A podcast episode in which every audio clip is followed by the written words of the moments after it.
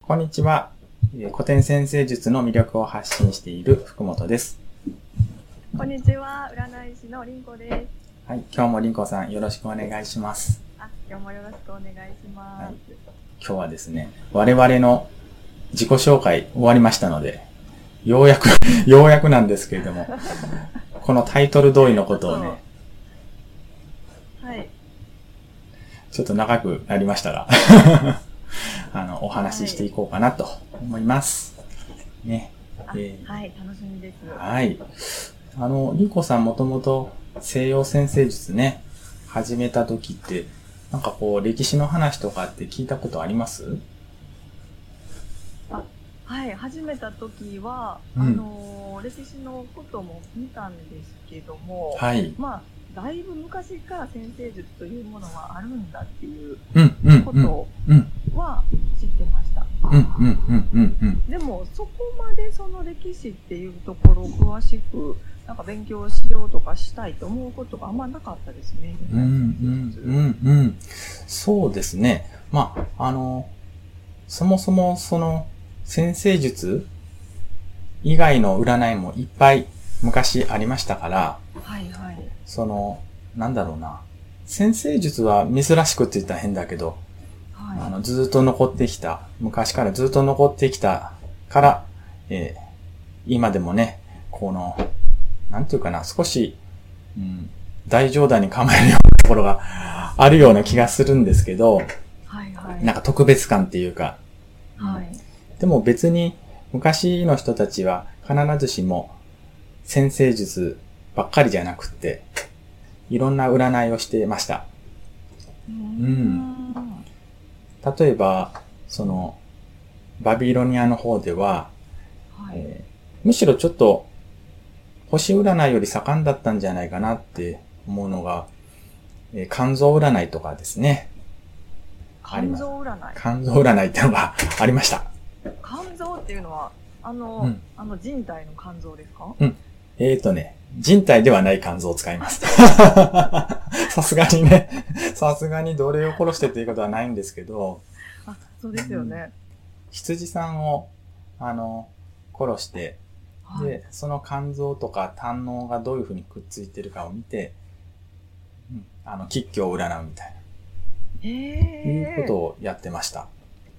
あ残酷な。残酷な、ええ、多分ちゃんと食べるんじゃないかなとは思うんですけどね。あうあ、んなるほどう。ん。ええあとはこう、今のね、下駄占いみたいに、砂をパッとこう、ほら、空中にあー巻いて、それで、それがどういう風かっていうのを見たりして、あー。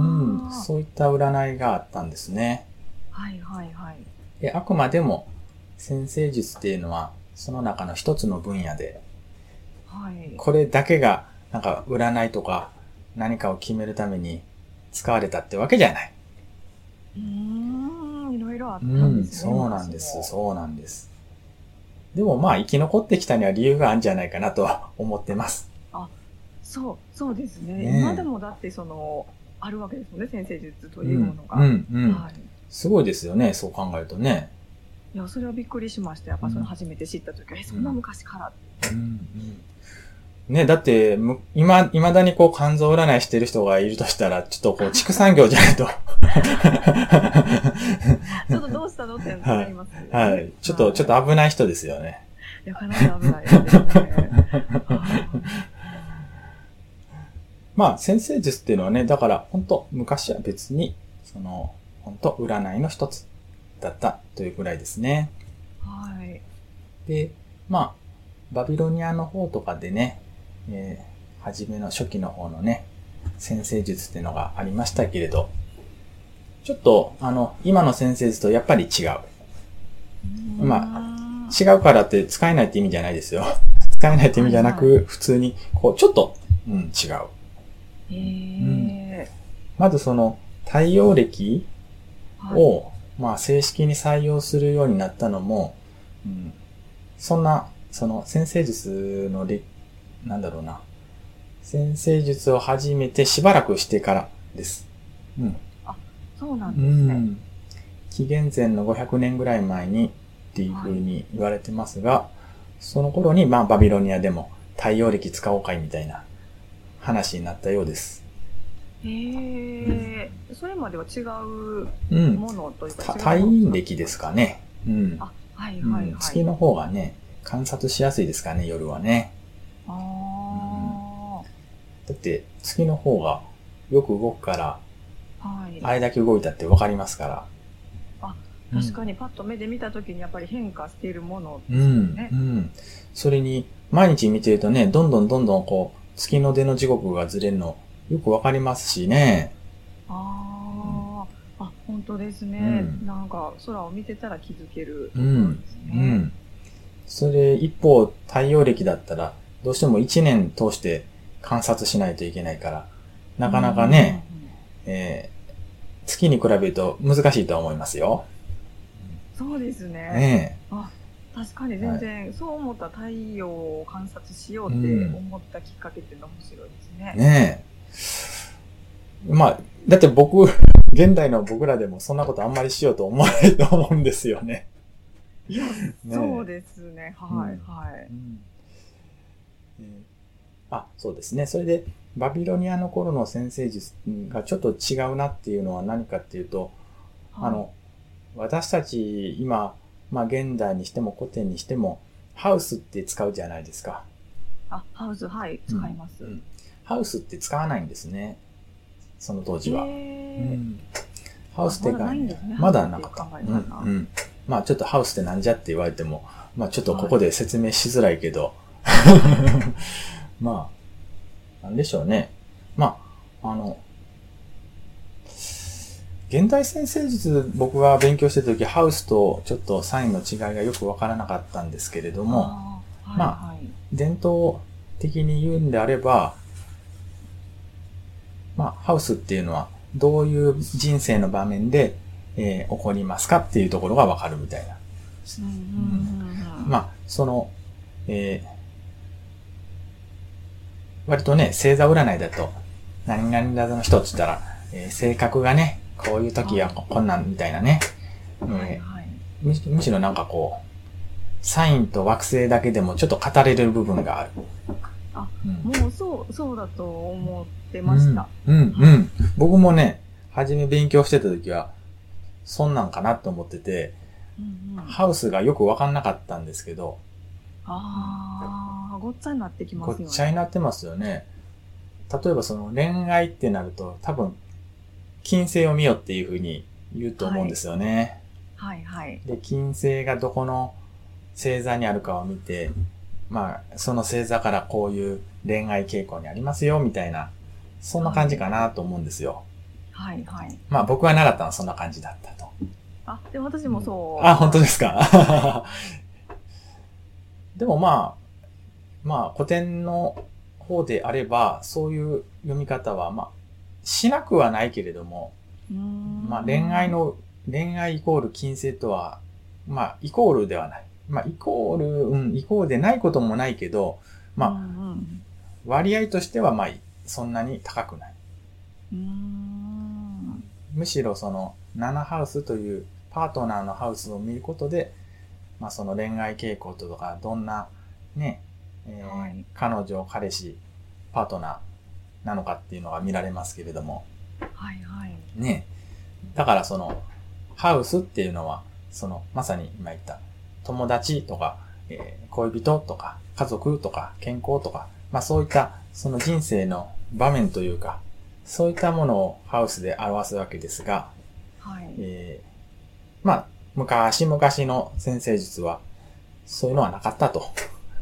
あうあ、んそうなんですね。単純に、なんとかの、えー星と、なんとかの星がどうなったら、敵が攻めてくるみたいな。えーあ、本当に星を見るうもん。の。そうです。うん、うん。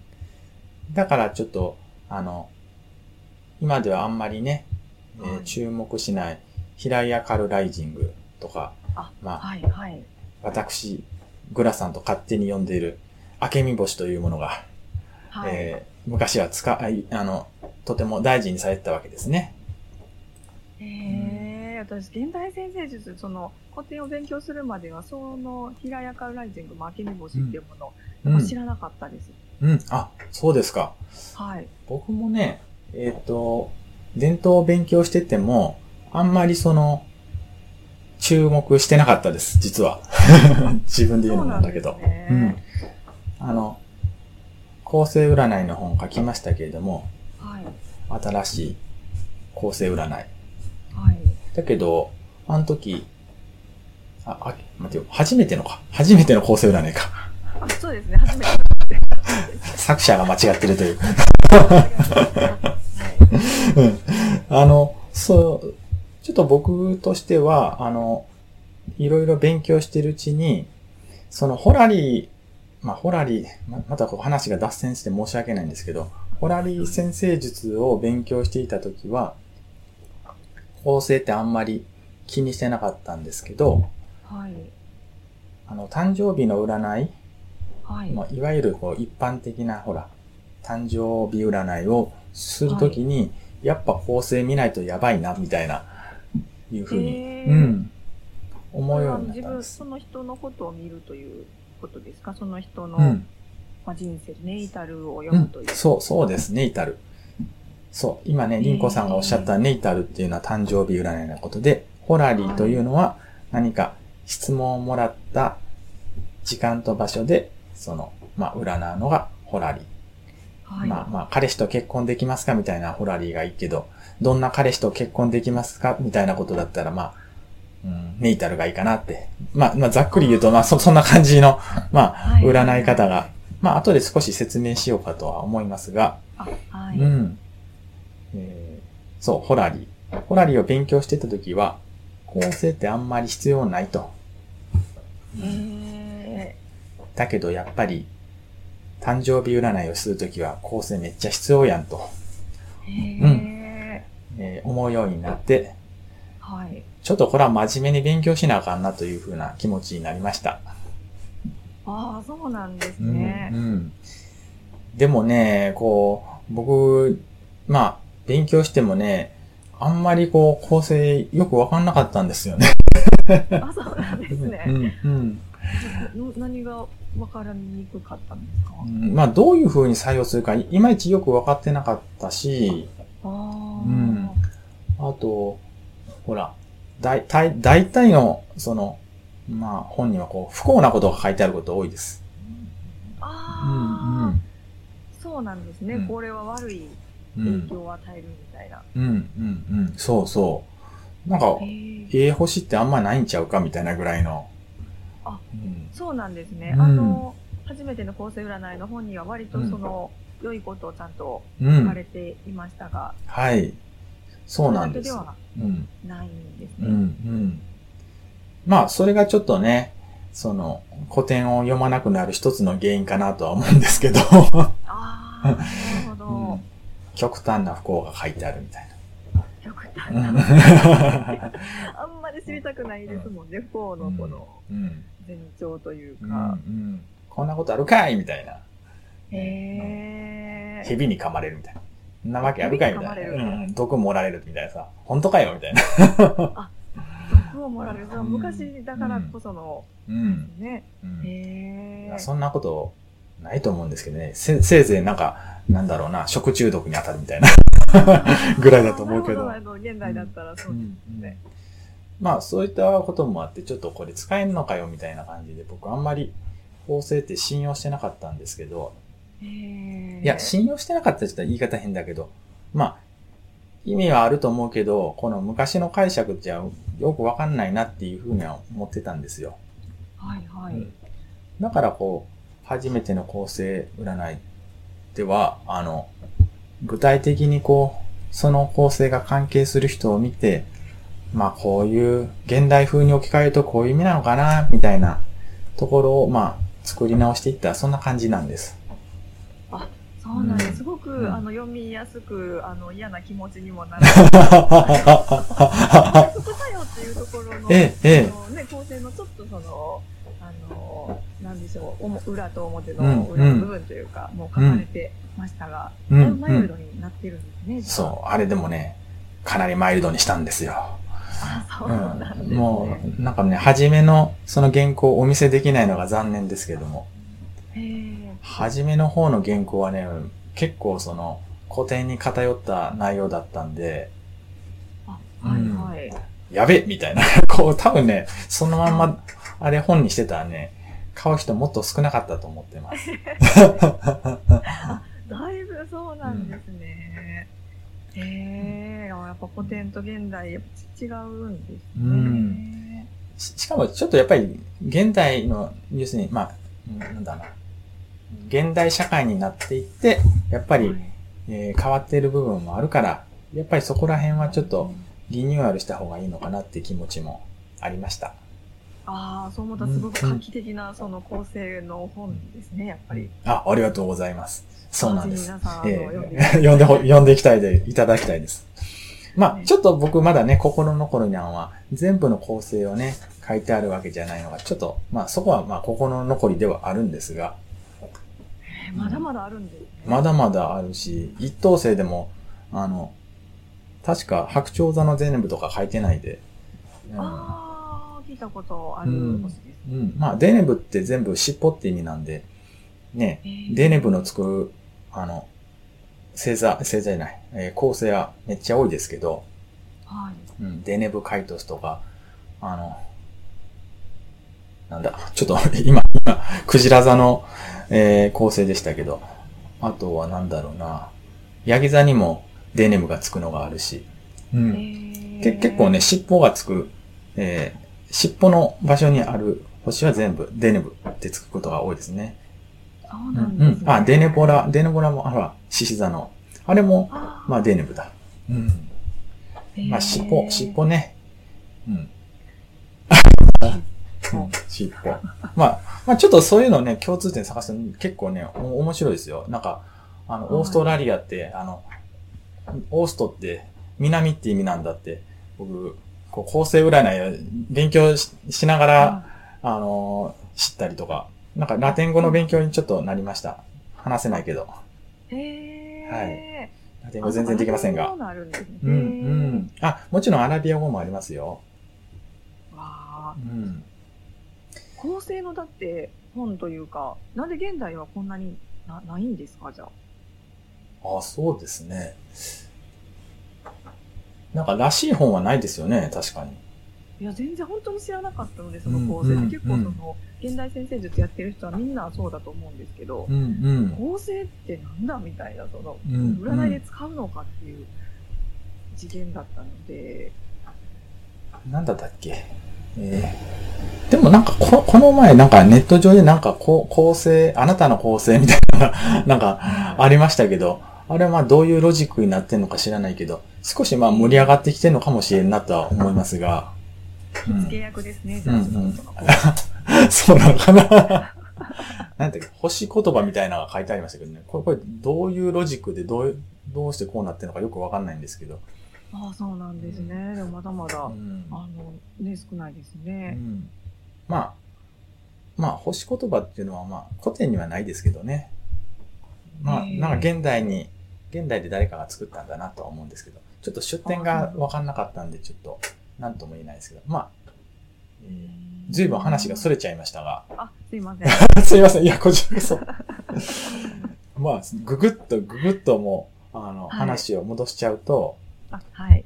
要するにその初期の頃の先生術っていうのは構構成の場所、うん、とか惑星の場所が、はい。えー結構重要でそれでいろいろ見ていたってところがありますと。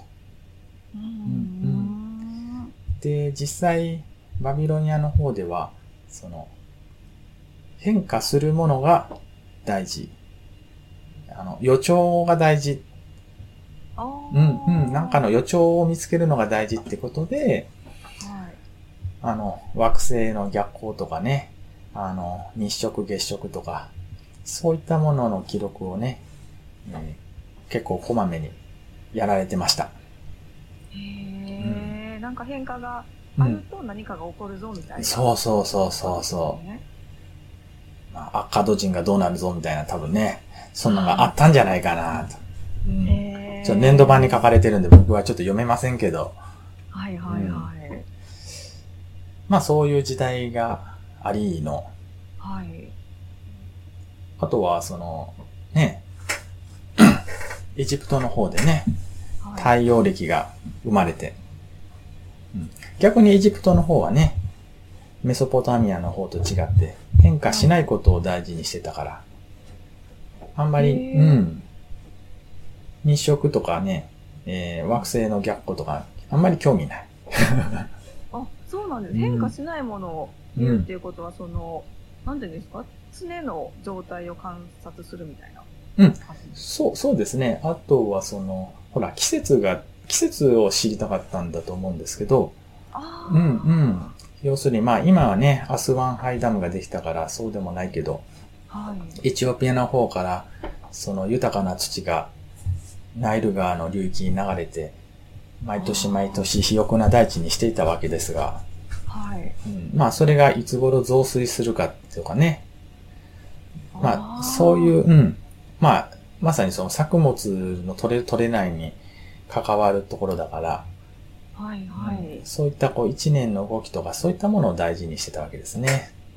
ええなるほど。本当にう、んあれですね、生活に密着密ですね。着そうですね。うんうん。まあ、どっちもね、密着というかね、あの、大事にして、大事なことなんかなとは、確かに思いますけどね。へうんうんえで、まあ、もう一つね、ギリシャの方ではね、あの、いろんな哲学、はい。うん、まあ、知ってますよね、みんなね、こう、アリストテレスとかね、あエンペドクレスとか。聞いたうことありますんねはいはい。えーまあ、現代先生術でもね、古典先生術とも変わらないですけど、4つのエレメントってありますよね。はい。えー、価値風水ってやつですね。はい。はい。火のエレメント、地のエレメント、風のエレメント、水のエレメントって。よく性格占い使いますよね。あ、これはもうよく知ってます。現代でも本うん。当に使います。性格分けられますもんね。うんその4つの、うそのん。中でも。うん。あれ使わない占い、いや、う占い、あ、なんか、先生術って、まあ、見ないですよね。 逆にね。うわーそうですね。まあ、星座占いだけで言える人もいるのかもしれないですけど、うん、うん、そうですね。うん、うん。えーっとね。昔はね、3つのエレメントっていうもんだったのを、4つのエレメントにしたのが、これエンペドクレスさんっていう人で、えまあえー、あ、うん6つだったんですうね。ん、うん。土はね、ちょっと最後にくっついたんですね。へえ。で、まあ、あの、さらにそれがね、うんもっと細かく考える。えつまりなんか、例えばその原子をね、陽子と中性子とか電子とかに分けていくみたいな、に近いと思うんですけど、うん。はいそれでさらにこの火のエレメントっていうのはホットでドライなんだと。まあ、はいあ、はい。で風のエレメントってホットでモイストなんだみたいな。まあそういうふうに、まあどんどん分けられていって。だからまあ、あの、火のエレメントと風のエレメントは仲良しみたいな。まあホットが共通してるからですね。はいはいうんうはい。ん、みたいな、まあそういう哲学が、あの、 ギリシャの方で、まあ生まれたと。はい。うんで、まあ紀元前400年ぐらいに、まあそういった基礎ができて、まあそういうのがこう、うまいこと組み合わさって、今のね、西洋先生術が出来上がったということには、まあすごいざっくりした説明ですけど、あ。はいはい。うんうん。でも、まあそこは、で、今もありますもんね。現代にも残っているというか、うんう火とん。風は相性がいいっていうのも、うん現代先生術でもなんか言われます。そうですね。うんうんうんうん。そうですそうです。あの、そういう基礎的な概念っていうのはね、はい。えー古典でも現代でも変わらないかなと思いますよ。ああ、うんそうなんですうんね。うん、で、まあやっぱりこう、エジプトのアレキサンドリアっていうところが学問の街として、あ、はい。はい。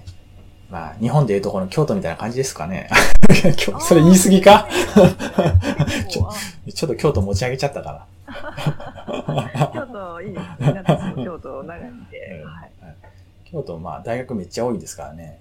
あ、そうですね。うん大学なくなったら、京都って、なんか人口めっちゃ変ちゃうかとか思うんですけど。いや、思います。どこ行っても学生だらけですから。ねえ。うんはもうちょっとしばらく京都帰ってないんで、ちょっと、あなんか、羨ましいですが。あ、そうなんです。あ、そうですよね。先生、京都ですよね。う日ん、う本ん、学う校なんでん。二十歳ぐらいまでいたんですけどね。えーうん。えーっとね。そうそう、アレキサンドリアで、まあ、そういったところが、まあ、すごく発展したんだよ、ということになりますね。うん。はい。あ、先生術が発展したんですか、あそうんこで。うん、そうです、そうです。まあ、いろんなね、学者さんが、まあ、アレキサンドリアの神官ですけどもね、まあ、か神に仕える人たち、うん、はいはい。がそういったものをね、えーどんどん、なんだ、改善、改良していったというわけですね。あうあ、んエジプトなんですね。うん、エジプトなんですよ。うん。まあ、もちろんそれがね、ローマ時代になって、ローマに行ったりとかね、うんうんまあ、マニリウスのアストロノミカとかって多分知ってると思いますけど、うんはい、聞いたことはあります。天の聖なる学っていう名前で、はい。日本語のね、本もありますけれども、あ、はいはうい。んうん。まあ、彼はまあ奴隷でしたけど、まあ、どえー奴隷っていうのもね、ちょっとね、現代社会でいう奴隷とちょっとち違うっちゃ違うんですけど、あ、そうなんですね。うんななんだろうな、なんて言ったらいいかな。ちょっとこここんな、こまあいいや、この話はまあ、あんまり、あれだから、やめておきますけど、結局まあ彼は奴隷としてローマに連れてこられたんですけど、はい。解放されて、まあ、叙情詩家って言って、まあ、あの、歌読む人、ああ、はいはいはい。まあ、現代で言うとこのシンガーソングライターみたいな感じ。へうえ。んまあ、それをね、あの、歌い上げて、それがアストロノミカ、アストロノミコンとも言いますが、まはあ、いそれを残してますね。へえ、歌で残してるんうですんね。。もう、シンガーソングで、まあ、昔で言うとこのロックみたいなもんかもしれませんけど。あーそうなあ、んです。当時そんなものはなかったわけですか。いやいやいやいや、 あの、うん。あーホメロスとかね、はいなんかいろいろありますけど、でもホホメロスも一人の人物じゃないっても言われてますけどね。へうえ。んうん、構成に関するね、歌とかもね、ホメロス残してますよ。そうなんですうん、うね。ん。えーうん、そうい、まあ、それがね、まあ、1世紀ぐらいの話ですけど、まあ、2世紀ぐらいになるとね、やっぱりちょっとはい、最近、あの、本が出ました。テトラビブロスをね、かああ。書いたトレミとか。か。うん。はいはい。まあ、彼もね、まあ、エジプトの、あの、王族の末裔というふうにも言われてますけれども、へんえ。アレキサンドリアで勉強してね、あえああ、そうなんですねー。地動説、地動説じゃねえや、天動、天動説を確立、確立とか学問的にね、作り上げたというね、あーいう方です。が、まあ、はいはいええなかなか面白い。まあまあ、まあね、もう、あの、あれだけど、まあ、そう、西洋先生術も、あとそのね、あの、やっぱり世界中に散らばって、そのインド先生術に影響を受けて、逆にインド先生術からは、あの、ドラゴンヘッドとか、ドラゴンテイルという、いわゆる濃度っていうものをあーまあ、こちらに受け継いだり、あの、はい西洋先生術の受け継いだり、逆にこう、哲学的な考えとか、用語に関しては、あの、インドの方に輸出されたりとか。へうえ。んだから、どっちが古いっていうのも、ちょっと言うのも、まあ、あんまり意味がないかなっていうふうにはあ思います。、そうなんですね。どっちもこう行ったり来たりといううんうか。ん、うん。実際問題、その、古ければ古いほどいいっていうわけでもないですから、ああ、なるほど。さっきもお話ししたように、こうメソポタミアのは確かに、あの、いろいろ書かれていて、有用な部分はあると思うけれども、はい。多分、現代の僕らにそのまま使えるかっていうとなかなか難しいとは思うんですよ。うああ、ん。そうですよね。また時代が違うと背景も違いますし、うん大事にしてるものも。うん、うん。それにね、あの、先生術の歴史的にもちょっとこう、うん、興味の関心がね、国から国という大きな単位から、まあ、だんだん個人 になってくる。それはすごく、はい、うんわかります。うん。うん。メソポタミアのそのまま使ってたら、ちょっと国のことばっかり憂えてる感じになっちゃうから、そうですよね。うん現代で国のこと、まあ、憂いますけど、憂いますけそどれ、よりも個人ってなりますよね。なんだかんだ言ってね、個人、まあ我々ちょっとわがままなんで、 あはいはい。自分の話聞いてみたいな。 ええそうですよね、ええそれが好きで占いに来られる方は多いですよね。うん。やっぱり自分探しっていうのはね、一つの大事なテーマだと思いますからね。今ああ、でもそうですよね。昔はその神様とか、うん見えないものは神様だとか、その自然だとかでしたけど、うん。今ってその自分の中にその見えないものがあるというか無意識とか、うまあん。そういうのが出てきたから余計に現代のなんか先生術とか占いとかも中に向いてくるのかなっていうのはなんか感じました。うん。うん。うん。やっぱりね、昔は生きるか死ぬかってところも大きかったと思いますよ。だそうですよね。ただ生きるだけで精一杯みたいな。うんうんもう明日のおまんま食べられるかどうかが大事や、みたいははな。はもそううですね。今はそんな心配はないですもんね。普通に生きてたら。うん。だって、仕事の質問って、まあ、現代だからね、転職悩んだりすると思うけど、昔はお父さんの仕事をそのまま受け継いだりとか、婚姻先の仕事を手伝うとかね、あうん、そんんな感じだから、あんまりこう、独立起業しようっていうものはないと思いますよね。あ、そっか。自由にそうですね。うん選べるようなものではなかったです。うんえっとだからあんまりこう、仕事の質問ってね、こう、現代で思われてるようなものは、まあ、古典を紐解いてもないわけで、あ、ああ、そうなんですね。でだ古典のその、そうか、質問がやっぱ国うとん、か、うん。まあみそう、そういう質問になってくるんですね。まあまあ、あの、えーっと、自分のね、えー貿易船がちゃんと無事に帰ってきますかみたいな、そういった質問はあるけど、あの、あっちにしようか、こっちにしようか、みたいな、そういう質問はないわなっていう。へえ、だから、それはね、現代の僕らがね、やっぱり、なんていうの実際ホロスコープ上どういうふうに現れてるのかっていうのは、紐解いていく必要がある課題なのかなとは思います。ああ、なるほど。うんちょっと今日はこれでおしまいにしますが、えーまた続きをお楽しみに。